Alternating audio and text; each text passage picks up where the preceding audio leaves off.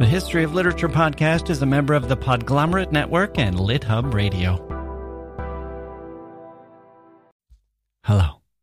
What do we want from our leaders? We give them our loyalty, our fealty, our service. We make them wealthy, usually, and powerful.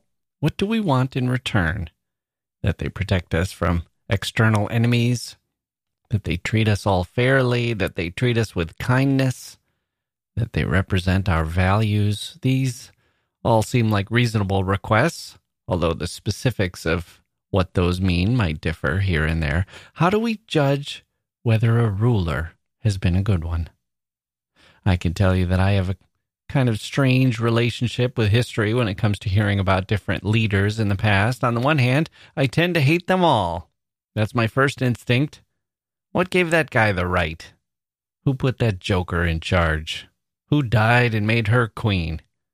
I tend not to like authority figures instinctively.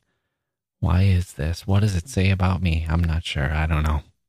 I'd like to think it says I'm independent minded or that I have just the right amount of ego to think for myself, to stand up to fascism or authoritarian rule. I'd like to think I'm a good citizen, but maybe it's like George Carlin's joke about driving.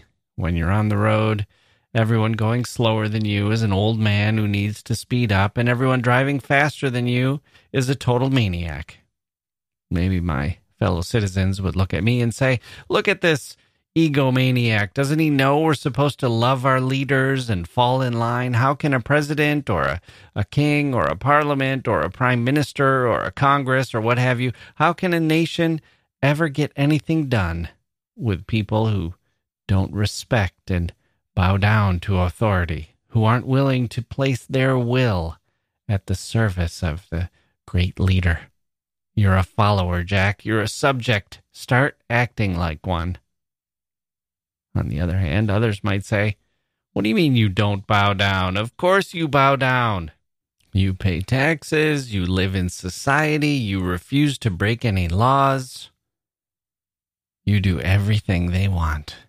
You should be off the grid, showing the man you're not playing by his rules. I can tell you this, though. I liked it when I got to college and they said, yeah, you don't need to call your professors Professor Jones or Dr. Smith. Here, we're going to call them Mr. and Ms. We're trying to collapse the notion that the professors are on a mountaintop and we're all in the valley. And I thought, yes, great. I never knew how much I'd care about this but I like the way that this feels. Mr. and Ms. are honorific enough. That's the level of respect here. We're all equals. We're all engaged in the same pursuit of knowledge. We're equals mostly. Respect will be earned by our treatment of one another. I've met some very famous people and some very intelligent people and some very powerful people and some very, very wealthy people, billionaires. And none of that matters when I meet them. I don't come away in awe. I subject them to a higher level of scrutiny. And if a billionaire is a jerk, I think, yep, of course. What a worthless fraud. I knew it. I knew I'd hate that guy. And I do. Not all of them have been total jerks. I'm delighted when someone proves me wrong. I love hearing about people in positions of great power who use that power or their celebrity for good. I suppose we have to define good. Some people might say good is expanding territory and turning your nation into an empire. Was Napoleon good? Is that what the French thought? Well, let me tell you how I get at the definition of good so we can apply it to our subject today. First, though, I want to tell you how I think about rulers when I see their names in the history books or see maps colored in with their territory and that kind of thing. It's almost meaningless to me. Not quite meaningless, but almost. I don't marvel at how much of the map gets colored in by this or that person. I don't look at their titles and think, wow, that's good to know.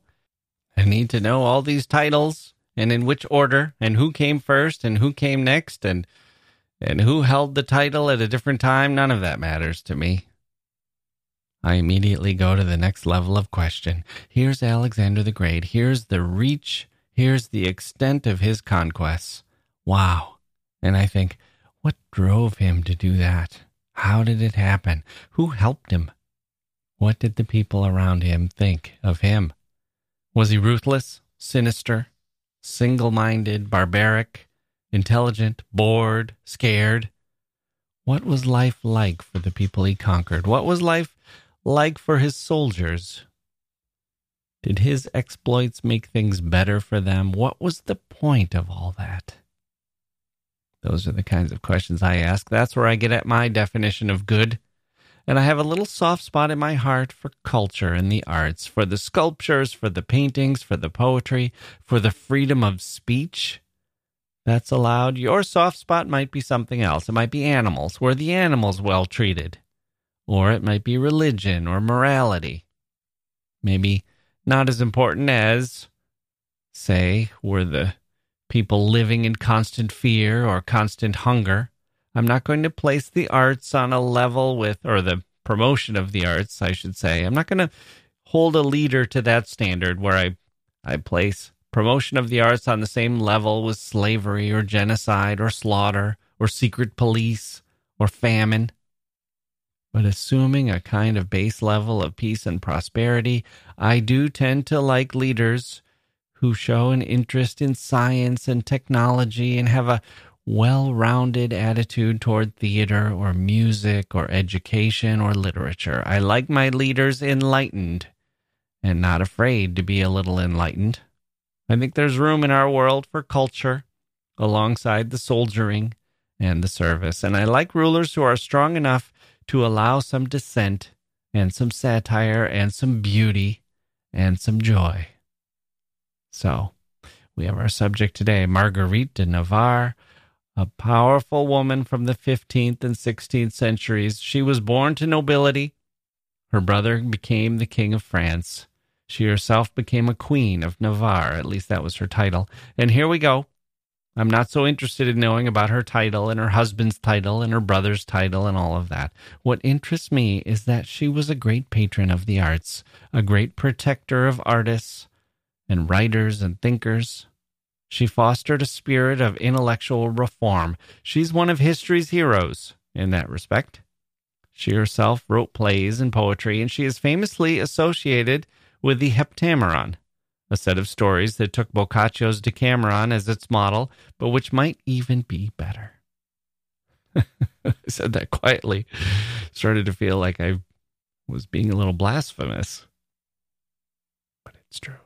It's a little less famous, perhaps, but very interesting for today's reader. The stories are interesting, a worthy contribution to literature, and our subject that's an interesting word, subject. Seems that once upon a time, had we been living in France, we'd have been her subjects, or in Navarre anyway. We'd have been her subjects, but now she is ours, our subject for today. Where was I? Oh, yes. The stories of the Heptameron are a worthy contribution to literature, and our subject today is a worthy contributor. Marguerite de Navarre and the Heptameron. Today, on the history of literature.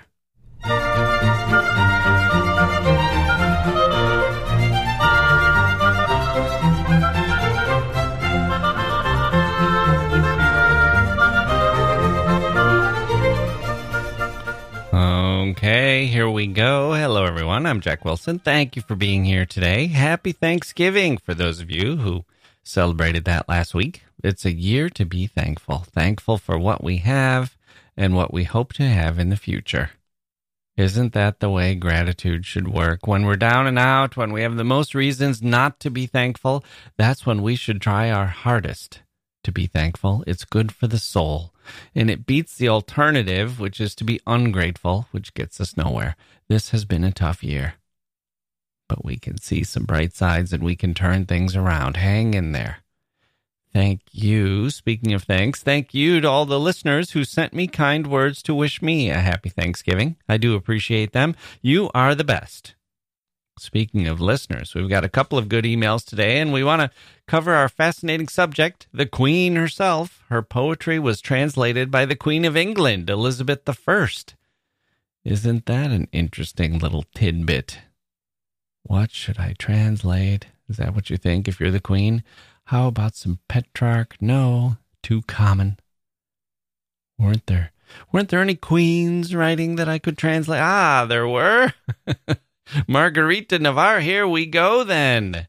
I shall trans or we, the royal we, we shall translate one shall translate this. That's how things are for you when you're used to having your food tasted. You never know when some poison might sneak in through the back door. In this case, poetry being the poisoning of the mind. But I suppose you already figured that out. I know you're smarter than I am, people. I thought that even before you started writing emails and comments to tell me. I'm just trying to keep up, okay? It's like the the saying that the Supreme Court is not the highest authority because they are the best, but because they are the last. I'm not the one talking here because I'm the smartest. I'm the one talking because I'm I'm the one talking, I guess. See? That wasn't so smart. I couldn't even pull that one off. Okay, first email is from Francesca. This one takes a twist. Get ready. Subject Lady with a dog. Hi, Jacke. I wrote a while back to say how much my husband and I love your podcast, that I subscribe to you on Patreon, and to ask if you'd just seen the film of, or t- sorry, to ask if you'd seen the film of The Lady with a Dog. I just found a gorgeous print of it on the site Russian Film Hub. And she includes a link. I'm sure you can Google that Russian Film Hub, Lady with a Dog. She says, If you haven't seen it, I hope you will watch when you have the time.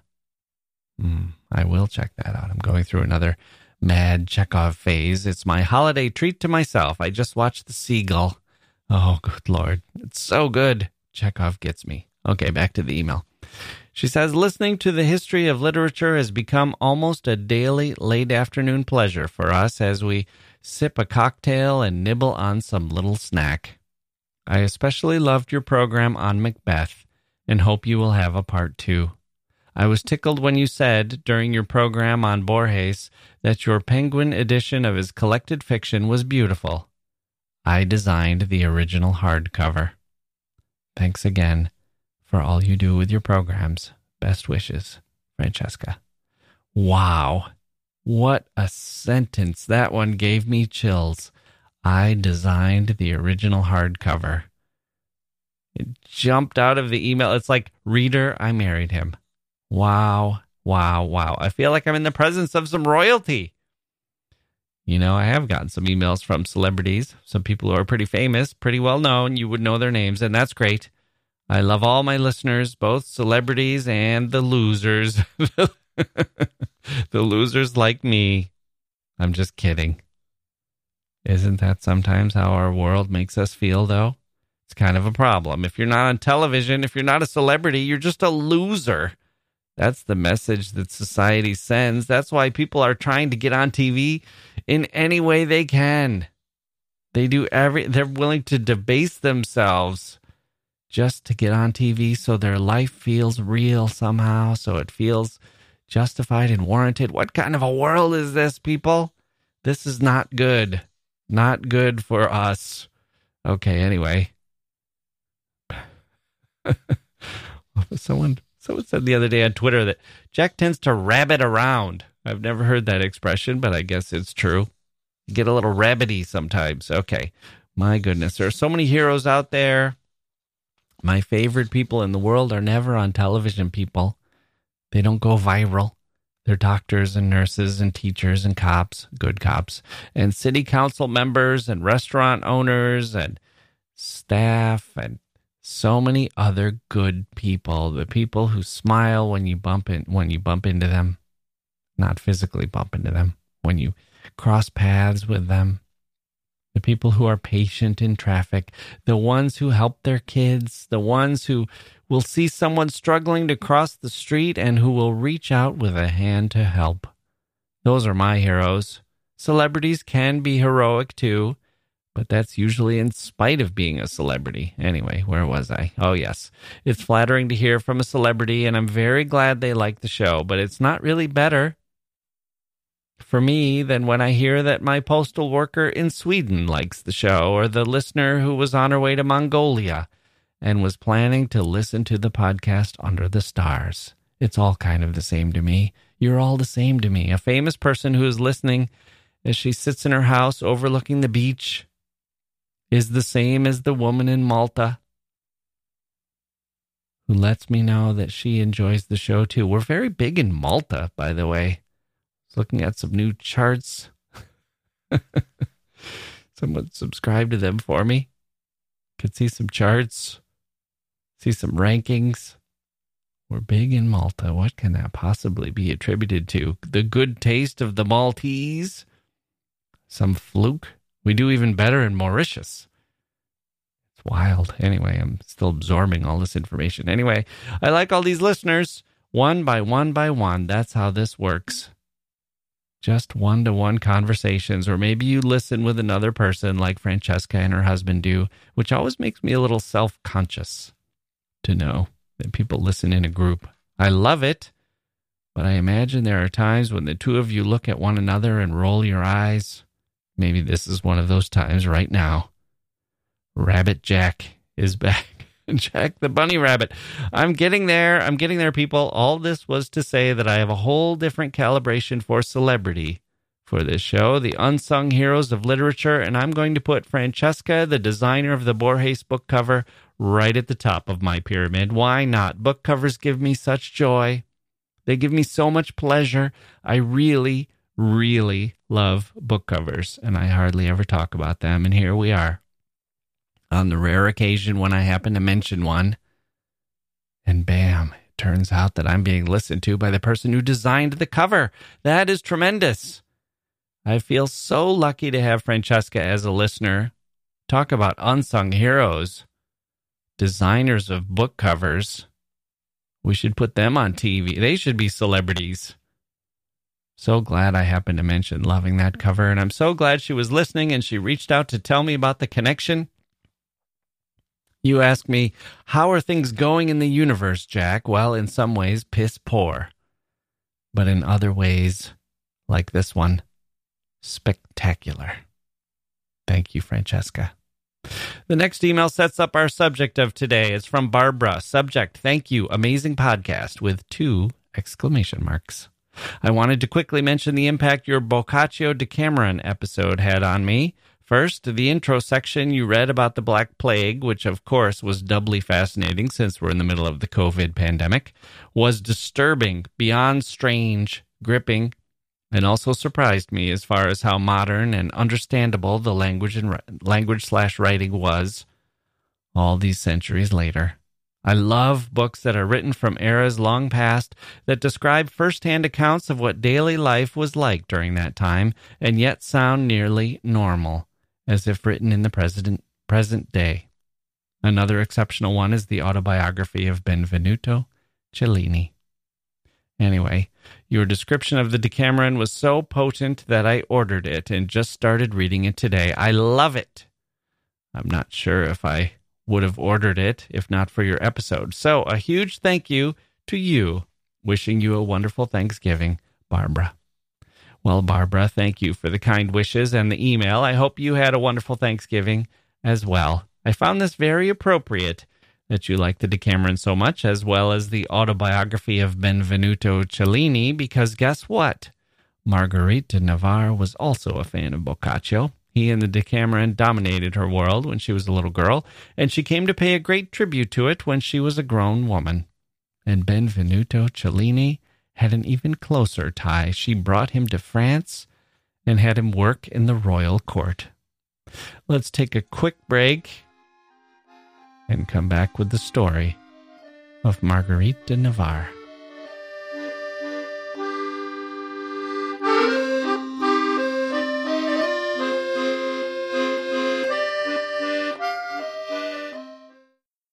Hey grown-ups, the Cat in the Hat cast is a new podcast from Wondery, perfect for the whole family. Join the Cat in the Hat and your favorite Dr. Seuss characters as they get whisked away on a new adventure every week. Fish dreams of creating his very own polite and quiet podcast. That is, until he gets a surprise visit to his Fishbowl podcast studio from the cat in the hat himself. And it becomes very clear that the cat has other plans for the podcast, and those plans are the opposite of quiet. The cat may be disruptive, but it turns out he's also a great help to get fish out of all kinds of predicaments. Bursting with music, silliness, and rhymes, the Cat in the Hat cast encourages us all to find fun that is funny in every episode. Sing along to new favorite songs, try your luck at Titanic tongue twisters, have some fun with wondrous wordplay, and most importantly, bring your family along for all of the adventures in the Cat in the Hat cast.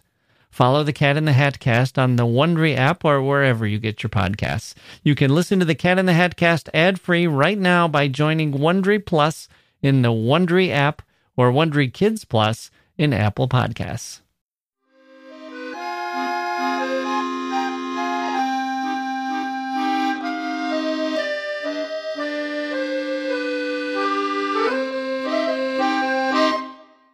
Marguerite de Navarre was born in 1492 during a period when France was discovering Italy and the Italian Renaissance. Discovering is usually put into quotes here since part of this was from travel, part was cultural migration of art and literature, and part was straight out military invasions. French rulers and aristocrats were jealous of the Italians and their courts.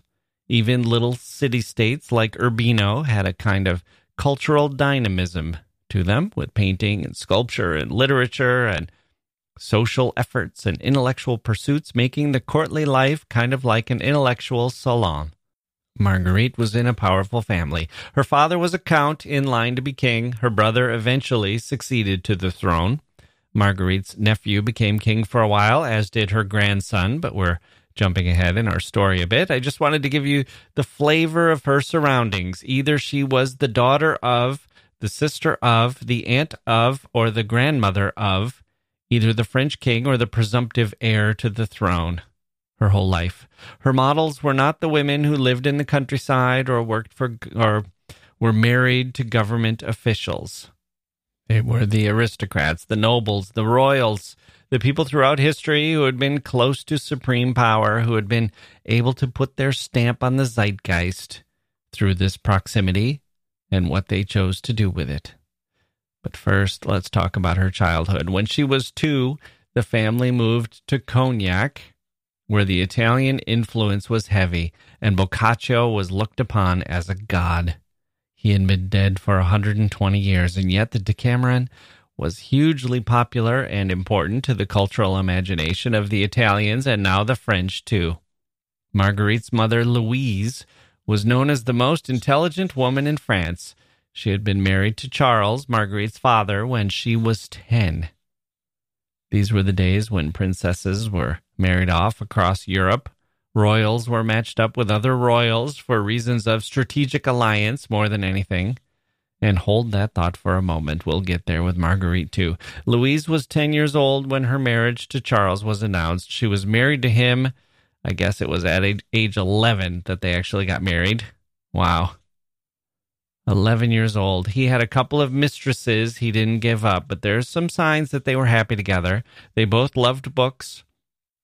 Marguerite was born when Louise was just 15. Charles was born the day after Louise turned 18, and her husband fell ill a few months later and died when she was 19. Marguerite's father died. Marguerite was not quite four. Her brother Charles was one, and he was now the presumptive heir to the French throne. And Louise, the intelligent Louise, took control over their education and their well being. She taught them Latin. Marguerite had a first rate education, including Latin, Italian, Spanish, and German, and later in life she studied Greek and Hebrew as well. Louise also tried to marry Marguerite off to one of those royals I was telling you about. When Marguerite turned 10, Louise found a nice prospect for her in England, a seemingly nice enough fellow who was the Prince of Wales. History knows him better as Henry VIII, who ran through six wives eventually. One can only imagine how history might have changed had he married Marguerite instead, but the potential alliance was politely rebuffed. Instead, Marguerite was married at age 17 to another man named Charles, a duke who was not well suited for her personality wise. He was kind enough, supposedly, but he was not bright and somewhat incurious, practically illiterate, they said. She, meanwhile, was the daughter of the woman considered the most intelligent woman in France, and she was already getting that kind of a reputation herself. Maybe she was the most intelligent woman, if you could measure such a thing. The quote of the marriage is The radiant young princess of the violet blue eyes had become the bride of a laggard and dolt. Yikes. It's kind of kind of harsh. The two had no children, but Marguerite was now busy anyway. 6 years after her marriage, her brother became king and she became highly influential at the royal court, perhaps the most influential woman in France along with her mother Louise.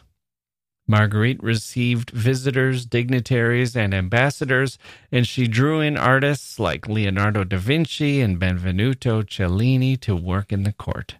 Her brother continued the military campaigns that France was waging in Italy, which included his own appearance on the battlefield, and one of those went horribly wrong when his forces were defeated by those of the Holy Roman Emperor, Charles V. Charles, the brother Charles, Marguerite's brother Charles, was taken prisoner and sent to Madrid. Marguerite went to care for him in prison and negotiate his release, which led to the Treaty of Madrid. Her husband was blamed in part, the laggard and the dolt, was blamed in part for the defeat on the battlefield, and he died upon returning to France. The following year, with her brother back on the throne and her own fortunes higher than ever, thanks to her success in Madrid, she got remarried to Henry of Navarre, which now made her Queen of Navarre. This was another disappointing marriage. Her husband was 11 years younger than her and kind of dashing, but he was a philanderer and yet another man who could not keep up with her intellectually. Marguerite, meanwhile, was still working for her brother the king on diplomatic assignments, negotiating peace treaties, and that kind of thing. At the same time, she became increasingly interested in the life of the mind. She valued writers and thinkers, and she became part of the religious debates that were rocking Europe. She was herself a Catholic, but she could see the point of the Protestants, and she protected many writers and thinkers accused of having Protestant ideas, including Rabelais, who dedicated the third book of Gargantua and Pantagruel to her. She corresponded with Erasmus, John Calvin, and Pope Paul III, her own work, The Mirror of the Sinful Soul, which Elizabeth I later translated, was condemned by the theologians at the Sorbonne, who believed it had elements of Protestant heresy, and her brother, the king, had to intervene on her behalf. That's a nice way of saying what had happened. A monk read the work and said that Marguerite should be sewn into a sack and thrown into the Seine. Thanks, monk. Her brother forced the Sorbonne to apologize for that. This wasn't just idle criticism. This was a period when Protestant intellectuals were often sent into exile or even burned at the stake. The risks were real. But Marguerite appears to have been profoundly affected by the different currents of thought and possessed with her own intellectual and mystical faith. She didn't renounce Catholicism, but she seems to have hoped that it would undergo some internal reform. Later in life, she went several times on retreats to a convent. After her brother died when she was 55, she was depressed, and she wrote both a play and long devotional poems that often discussed grief and sorrow being tempered by religious faith. She died in 1549 at the age of 57. Her greatest literary legacy, the Heptameron, was published nine years later. The Heptameron is in the tradition of the Arabian Nights, Chaucer's Canterbury Tales, and its most direct predecessor, the Decameron of Boccaccio. In other words, there's a framework for a lot of little stories. That's what those works all have in common. There were supposed to be 100 in the Heptameron, like Boccaccio's work, in which a set of people waiting out the plague tell 10 stories for 10 days. But Marguerite died before she completed the work, and so there turned out to be 72 stories, which is what gave it the name, the Heptameron. Like the Decameron, we begin with a prologue, which sets the stage for the storytelling. Five men and five women are brought together in the Pyrenees and forced to wait out a series of natural and criminal forces a flood, bandits, a bear, and murderers who are preventing them from returning home. They're stuck in an abbey where a character who appears to be a stand in for Marguerite herself, a woman named Parlamente, talks them into telling stories each day until they're able to return home. The group agrees to hear Bible readings in the morning and to tell stories at night. And the stories are much more modern, naturally, than the Bible, dealing with love, sexuality, clerical abuse in the church, the battle of the sexes, marital fidelity, and the status of women. There are class tensions and social struggles, and we see how power influences relationships, both on a societal level and within a marriage or relationship. Powerful lords and husbands get to reign supreme over their subjects and their wives, but victims of abuse of power are able to seek and effectuate revenge, usually through cleverness. We're left with an analysis of the nature of power, the dynamics of marriage and sexual relationships, and the role that men and women are given in society, and how clever people might get around those roles in order to get what they want or carry out justice. They're generally the stories are generally attributed to Marguerite herself. We don't know for sure what her role was exactly. She might have gathered some of these stories or commissioned others to write them, but at a minimum, she seems to have written the interstitial commentary, the framework that holds the stories together, which in some ways is the most thoughtful and interesting part anyway. It's like a movie of it's like you're seeing a movie of some fairly basic stories or fairy tales and the DVD commentary of the directors or actors or film scholars might be a little more advanced anyway. And it is possible that Marguerite did write all the stories. Scholars have taken different positions on that. In any case, we can give her credit for the whole work, whether it's compiled or edited or written by her. Others may have worked on it too, but the project is hers, and we can thank her for it. We're going to hear one of those stories now. I'm going to read story three from day one, which is narrated by one of the characters who was an admirer of Parlamente, the Marguerite character. He seems to have been modeled after a real life admiral who was younger than Marguerite, but who was passionately devoted to her, and who had his own amorous adventures that became some of the later stories in the Heptameron. All of the stories in the Heptameron are supposedly true, by the way. That's one of the stipulations of the speakers of the framework that the storytellers are free to tell the stories they like, but they must be true. Oh, and the listeners and the storytellers have all read the Decameron, and that comes straight out of the prologue itself, which refers to Boccaccio and the Decameron as a model for what they're going to do.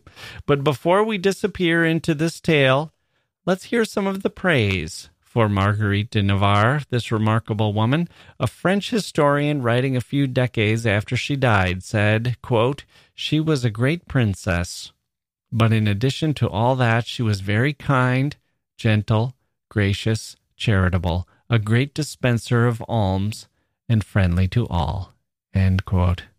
Erasmus himself wrote to her in a letter and said, quote, For a long time I have cherished all the many excellent gifts that God bestowed upon you prudence worthy of a philosopher, chastity, moderation, piety, an invincible strength of soul, and a marvelous contempt for all the vanities of this world. Who could keep from admiring, in a great king's sister, such qualities as these, so rare even among the priests and monks? More recently, in the 20th century American historian Will Durant wrote, quote, In Marguerite, the Renaissance and the Reformation were for a moment one. Her influence radiated throughout France. Every free spirit looked upon her as protectress and ideal. Marguerite was the embodiment of charity. She would walk unescorted in the streets of Navarre, allowing anyone to approach her, and would listen at first hand to the sorrows of the people. She called herself the Prime Minister of the Poor. Henri, her husband, King of Navarre, believed in what she was doing, even to the extent of setting up a public works system that became a model for France. Together, he and Marguerite financed the education of needy students. Wow. Remember what I said at the beginning about leaders? What do we want from leaders? We can measure people like this, people who are close to power. Presidents get all the the attention, but we can look at the Melania Trumps and Ivanka Trumps and and Hillary Clinton's when she was first lady and Michelle Obama's and Jackie Kennedy's and all of those people who are close to power. Dr. Jill Biden will be another one. We can see what they do. We can see how they treat people. We can admire them. Laura Bush. All of these people. Princess Diana. All of these people who don't hold the power, but who are close to it and who can make a difference.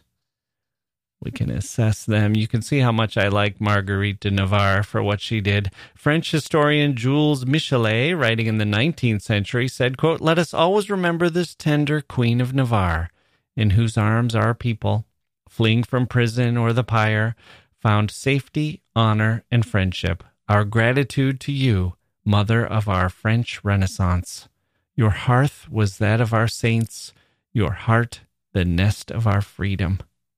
End quote. And Pierre Bayle, who wrote a dictionary at the end of the 17th century that influenced the famous French encyclopedists like Diderot, said, quote, For a queen to grant her protection to people persecuted for opinions which she believes to be false, to open a sanctuary to them, to preserve them from the flames prepared for them, to furnish them with a subsistence liberally to relieve the troubles and inconveniences of their exile is an heroic magnanimity which has hardly any precedent.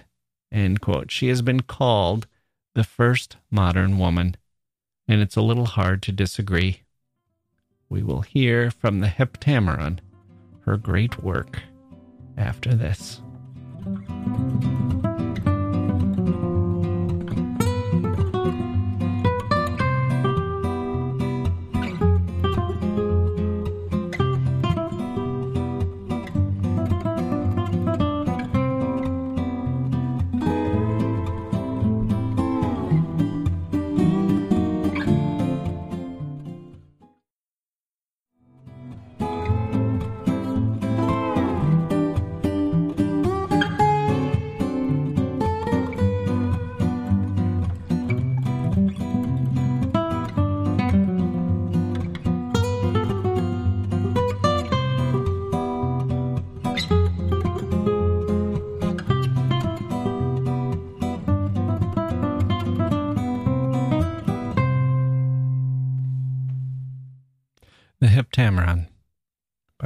De Navarre. From day one, story three. I've often wished, ladies, that I'd been able to share the good fortune of the man in the story I'm about to tell you. So here it is.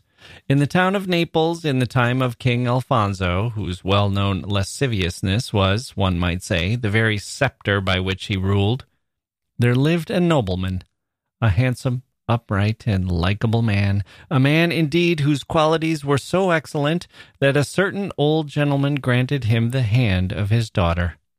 In beauty and charm, she was in every way her husband's equal, and they lived in deep mutual affection until a carnival, in the course of which the king disguised himself and went round all the houses in the town, where the people vied with one another to give him a good reception.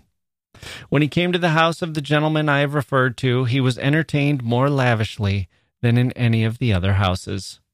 Preserves, minstrels, music, all were laid before him, but above all, there was the presence of the most beautiful lady that the king had ever seen. At the end of the banquet, the lady sang for the king with her husband, and so sweetly did she sing that her beauty was more than ever enhanced.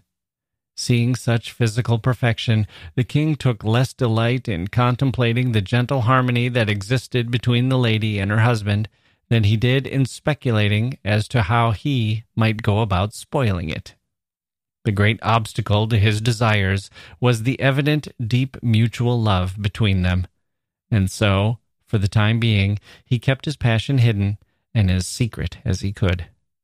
But in order to obtain at least some relief for his feelings, he held a series of banquets for the lords and ladies of Naples, to which he did not, of course, omit to invite the gentleman and his fair wife.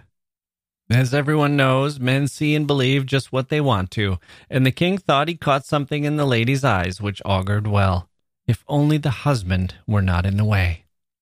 To find out if his surmise was correct, therefore, he sent the husband off for two or three weeks to attend to some business in Rome. Up till then, the wife had never had him out of her sight, and she was heartbroken the moment he walked out of the door. The king took the opportunity to console her as often as possible, showering blandishments and gifts of all kinds upon her, with the result that in the end she felt not only consoled, but even content in her husband's absence. Before the three weeks were up, she had fallen so much in love with the king that she was every bit as upset about her husband's imminent return as she had been about his departure. So, in order that she should not be deprived of the king after her husband's return, it was agreed that she would let her royal lover know whenever her husband was going to his estates in the country. He could then come to see her without running any risks, and in complete secrecy, so that her honor and reputation, which gave her more concern than her conscience, could not possibly be damaged in any way. Dwelling on the prospect of the king's visits with considerable pleasure, the lady gave her husband such an affectionate reception that, although he had heard during his absence that the king had been paying her a lot of attention, he had not the slightest suspicion of how far things had gone. However, the fire of passion cannot be concealed for long, and as time went by, its flames began to be somewhat obvious. He naturally began to guess at the truth and kept a close watch on his wife until there was no longer any room for doubt. But he decided to keep quiet about it because he was afraid that if he let on that he knew, he might suffer even worse things at the hands of the king than he had already. He considered, in short, that it was better to put up with the affront than to risk his life for the sake of a woman who apparently no longer loved him. He was, all the same, angry and bitter, and determined to get his own back, if at all possible. Now, he was well aware of the fact that bitterness and jealousy can drive women to do things that love alone will never make them do, and that this is particularly true of women with strong feelings and high principles of honor. So one day, while he was conversing with the queen, he made so bold as to say that he felt very sorry for her when he saw how little the king really loved her. The queen had heard all about the affair between the king and the gentleman's wife, and merely replied, I do not expect to be able to combine both honor and pleasure in my position. I am perfectly well aware that while I receive honor and respect, it is she who has all the pleasure. But then I know too that while she may have the pleasure, she does not receive the honor and respect. He knew, of course, to whom she was referring, and this was his reply Madam, you were born to honor and respect. You are, after all, of such high birth that, being queen or being empress, could scarcely add to your nobility. But you are also beautiful, charming, and refined, and you deserve to have your pleasures as well. The woman who is depriving you of those pleasures which are yours by right is in fact doing herself more harm, because her moment of glory will eventually turn to shame, and she will forfeit as much pleasure as she, you, or any woman in the kingdom of Naples could ever have. And if I may say so, madam, if the king didn't have a crown on his head, he wouldn't have the slightest advantage over me as far as giving pleasure to ladies is concerned. What is more, I'm quite sure that in order to satisfy a refined person such as yourself, he really ought to be wishing he could exchange his constitution for one more like my own. The queen laughed and said, The king may have a more delicate constitution than your own. Even so, the love which he bears me gives me so much satisfaction that I prefer it to all else. Madam, if that were the case, then I would not feel so sorry for you, because I know that you would derive great happiness from the pure love you feel within you, if it were matched by an equally pure love on the part of the king. But God has denied you this, in order that you should not find in this man the answer to all your wants, and so make him your God on earth. I admit, said the queen, that my love for him is so deep that you will never find its like wherever you may look. Forgive me, said the gentleman, but there are hearts whose love you've never sounded. May I be so bold as to tell you that there is a certain person who loves you, and loves you so deeply and so desperately that in comparison your love for the king is as nothing. And his love grows and goes on growing in proportion as he sees the king's love for you diminishing. So, if it were, madam, to please you, and you were to receive his love, you would be more than compensated for all that you have lost. The queen began to realize, both from what he was saying and from the expression on his face, that he was speaking from the depths of his heart. She remembered that he had some time ago sought to do her service, and that he had felt so deeply about it that he had become quite melancholy. At the time, she had assumed the cause of his mood lay with his wife, but she was now quite convinced that the real reason was his love for her. Love is a powerful force and will make itself felt whenever it is more than mere pretense.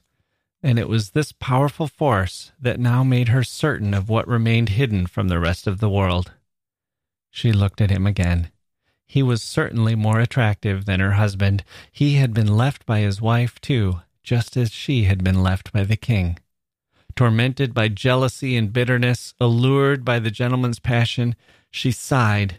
Tears came to her eyes, and she began, Oh God!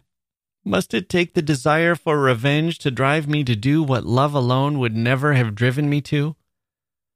Her words were not lost on the gentleman, who replied, Madam, vengeance is sweet indeed when instead of taking one's enemy's life, one gives life to a lover who is true. It is time, I think, that the truth freed you from this foolish love for a man who certainly has no love for you. It is time that a just and reasonable love banished from you these fears that so ill become one whose spirit is so strong and so virtuous. Why hesitate, madam? Let us set aside rank and station. Let us look upon ourselves as a man and a woman, as the two most wronged people in the world, as two people who have been betrayed and mocked by those whom we loved with all our hearts. Let us, madam, take our revenge, not in order to punish them as they deserve, but in order to do justice to our love. My love for you is unbearable. If it is not requited, I shall die unless your heart is as hard as diamond or as stone. It is impossible that you should not feel some spark from this fire that burns the more fiercely within me the more I try to stifle it. I am dying for love of you, and if that cannot move you to take pity on me and grant me your love, then at least your own love for yourself must surely force you to do so. For you, who are so perfect that you merit the devotion of all the honorable and worthy men in all the world, have been despised and deserted by the very man for whose sake you have disdained all others. At this speech, the queen was quite beside herself. Lest her face betray the turmoil of her mind, she took his arm and led him into the garden adjoining her room. For a long time she walked up and down with him, saying nothing. But he knew that the conquest was almost complete, and when they reached the end of the path, where no one could see them, he expressed in the clearest possible way the love that for so long he had kept concealed. At last they were of one mind, and so it was, one might say, that together they enacted a vengeance, having found the passion too much to bear. Before they parted, they arranged that whenever the husband made his trips to the village, he would, if the king had gone off to the town, go straight to the castle to see the queen. Thus they would fool the very people who were trying to fool them. Moreover, there would now be four people joining in the fun, instead of just two thinking they had it all to themselves. Once this was settled, the queen retired to her room and the gentleman went home both of them now sufficiently cheered up to forget all their previous troubles. No longer did the king's visits to the gentleman's lady distress either of them. Dread had now turned to desire, and the gentleman started to make trips to his village rather more often than he had in the past. It was, after all, only half a league out of the town. Whenever the king heard that the gentleman had gone to the country, he would make his way straight to his lady. Similarly, whenever the gentleman heard that the king had left his castle, he would wait until nightfall and then go straight to the queen. To act, so to speak, as the king's viceroy. He managed to do this in such secrecy that no one had the slightest inkling of what was going on. They proceeded in this fashion for quite a while, but the king, being a public person, had much greater difficulty concealing his love affair sufficiently to prevent anyone at all getting wind of it. In fact, there were a few unpleasant wags who started to make fun of the gentleman, saying he was a cuckold, and putting up their fingers like cuckold's horns whenever his back was turned. Anyone with any decency felt very sorry for the man. He knew what they were saying, of course, but derived a good deal of amusement from it, and reckoned his horns were surely as good as the king's crown.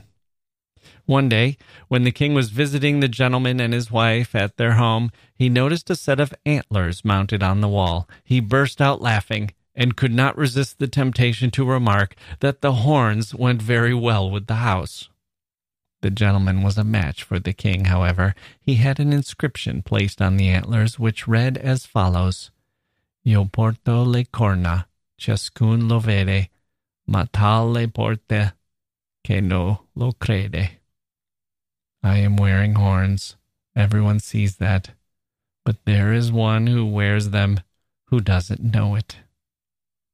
Next time the king was in the house, he saw the inscription and asked what it meant. The gentleman simply said, If the king doesn't tell his secrets to his subjects, then there's no reason why his subjects should tell their secrets to the king. And so far as horns are concerned, you should bear in mind that they don't always stick up and push their wearers' hats off. Sometimes they're so soft that you can wear a hat on top of them without being troubled by them, and even without knowing they're there at all. From these words, the king realized that the gentleman knew about his affair with his wife, but he never suspected that the gentleman was having an affair with his wife. For her part, the queen was careful to feign displeasure at her husband's behavior, though secretly she was pleased. And the more she was pleased, the more displeasure she affected. This amicable arrangement permitted the continuation of their amours for many years to come, until at length Old age brought them to order.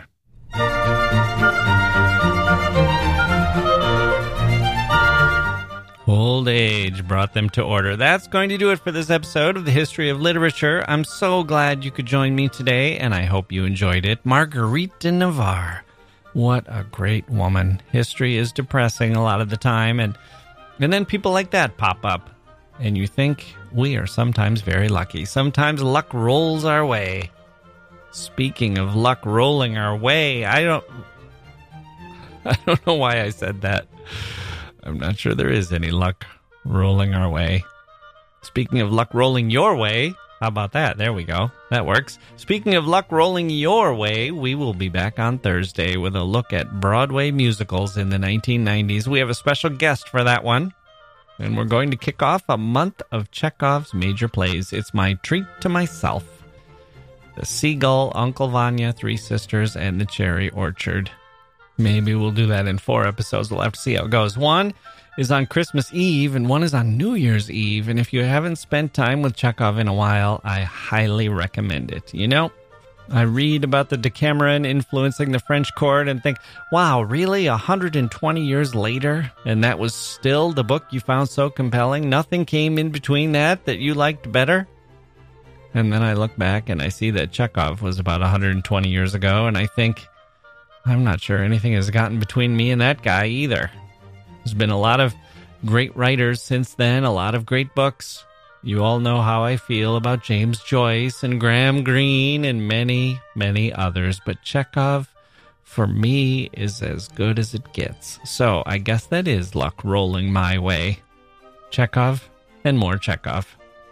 We are part of the LitHub Radio and the Podglomerate. Learn more at www.thepodglomerate.com. You can sign up to help the show at patreon.com slash literature or at historyofliterature.com slash shop.